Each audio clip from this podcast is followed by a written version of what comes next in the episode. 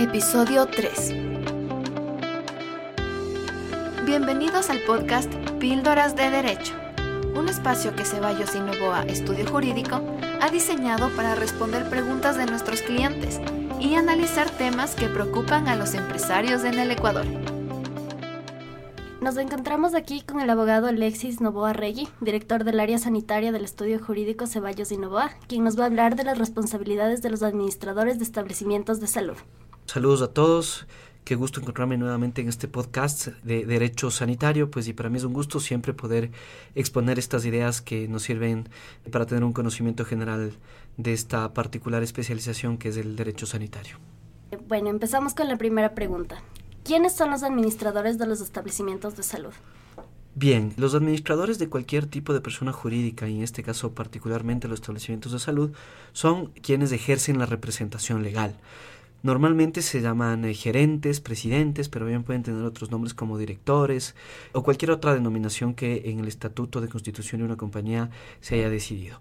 Adicionalmente, en el mundo de los establecimientos de salud existe una figura adicional que es la que ordena la, normativa sanitaria, que es el director médico, quien tiene la responsabilidad sobre el manejo eh, sanitario del establecimiento y tiene determinadas responsabilidades en caso de que ello no suceda de la correcta forma.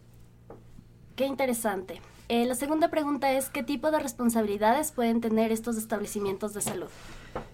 Bien, en realidad quienes tienen la responsabilidad son los representantes legales, también los establecimientos en determinados casos, pero particularmente me quiero referir a esta calidad de representante legal. Tenemos que considerar que los establecimientos de salud, cuando son una persona jurídica, o aunque no lo sean, en realidad son una entelequia, son una creación del cerebro humano, no son una persona física real. Entonces requieren, para poder existir, para poder ejecutar sus actos, la representación de una persona natural, de una persona física. Esa natural es la que se hace cargo y se responsabiliza de esas actuaciones. En ese contexto, de manera general, se divide siempre la responsabilidad de la persona jurídica de la de sus socios o accionistas.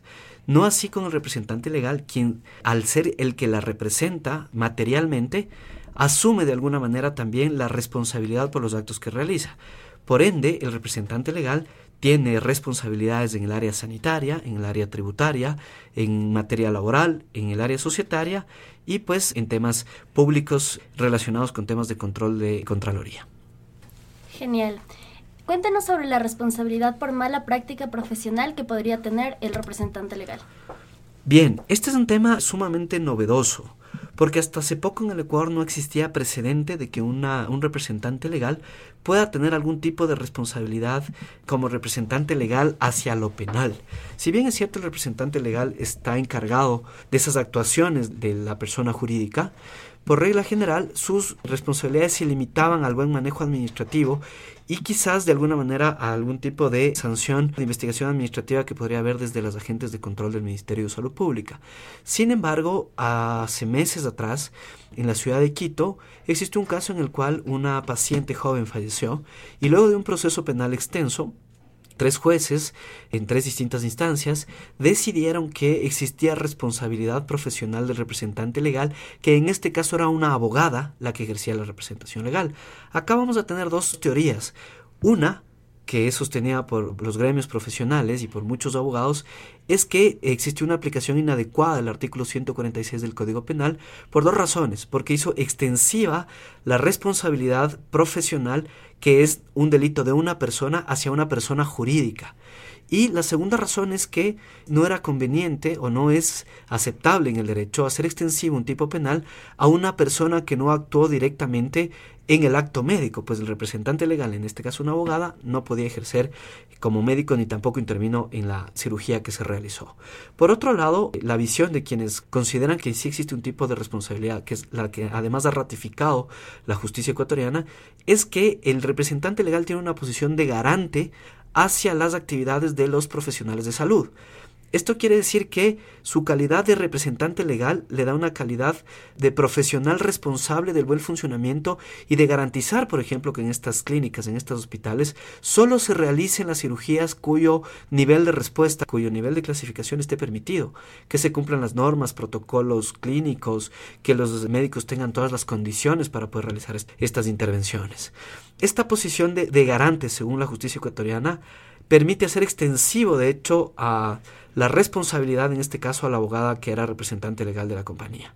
Actualmente la sentencia está ratificada, pues entiendo que se están impugnando eh, en últimas instancias, pero sin embargo debe generar una preocupación importantísima en los representantes legales que actualmente ejercen como tal en los establecimientos de salud, que en muchos casos no son médicos, que en muchos casos son administradores, tienen otro tipo de profesiones o inclusive siendo médicos, pero no médicos que intervienen en esos actos médicos que pueden generar una mala práctica profesional, lo que debe obligarles a asesorarse desde ya con expertos o abogados para que eviten este tipo de perjuicios en sus personas. Qué interesante lo que nos comenta. En cuanto a lo laboral, ¿qué tipo de responsabilidades pueden tener los representantes legales? Bien, recordemos que en materia laboral está completamente garantizada desde la ley y desde el Estado. Los derechos de los trabajadores, como sabemos, son irrenunciables, intangibles, inclusive tienen prelación en cuanto a deudas que se tenga con esos sueldos, ¿no? En ese mismo sentido, la relación contractual, la relación laboral, suele ser entre un patrono y un trabajador. Cuando es una persona natural es evidente que el patrono es esta persona, la obligada a pagar todas las remuneraciones y demás indemnizaciones que tenga que pagar en un determinado momento. En el caso de las personas jurídicas, como no son una persona física, tienen la representación de este representante legal, de tal manera que si el establecimiento, la persona jurídica falla en sus obligaciones hacia los trabajadores, en el pago de sueldos, indemnizaciones, etcétera, etcétera, quien será solidariamente responsable será el representante legal. Eso significa que los trabajadores podrán solicitar el pago, demandar o iniciar cualquier trámite administrativo no solo a la persona jurídica, sino también al representante legal en su calidad de persona natural. Y recordemos que también esta responsabilidad tienen todos aquellos que estén actuando en calidad de representantes del empleador. Es decir, no solo el gerente, sino también, por ejemplo, el encargado de recursos humanos, el jefe de talento humano, podría tener que ser responsable con su propio patrimonio en caso de que existan indemnizaciones o pagos que deben hacerse a los trabajadores. ¿Y qué sucede con la parte societaria y tributaria? Del mismo modo, como las personas jurídicas tienen una responsabilidad en el pago de sus tributos o impuestos hacia el Estado, en caso de que no lo hagan, la persona jurídica pues podrá ser perseguida para que eh, el Estado obtenga esos cobros por cualquiera de las vías que puede iniciar el servicio de las rentas internas, pero también la persona representante legal como persona natural deberá responder por estas obligaciones, inclusive, como dije, por su propio patrimonio. Y lo mismo pasa con las obligaciones societarias que son controladas por la Superintendencia de Compañías. Para finalizar, eh, la última pregunta es si es que existe algún otro tipo de área en el que debe haber responsabilidad. Sí, finalmente un área que me gustaría tocar brevemente es el área de las responsabilidades civiles y administrativas que son impuestas por la Contraloría General del Estado. Esto se aplica cuando uno tiene algún tipo de relación con el Estado. Muchos de los establecimientos de salud que se han articulado como red privada complementaria a la red pública de salud le venden servicios al Estado. Es decir, reciben pacientes derivados de los establecimientos públicos, los atienden y luego cobran estas atenciones al establecimiento financiador que corresponda, sea el Ministerio de Salud, el IES, el ISFA o el ISPOL.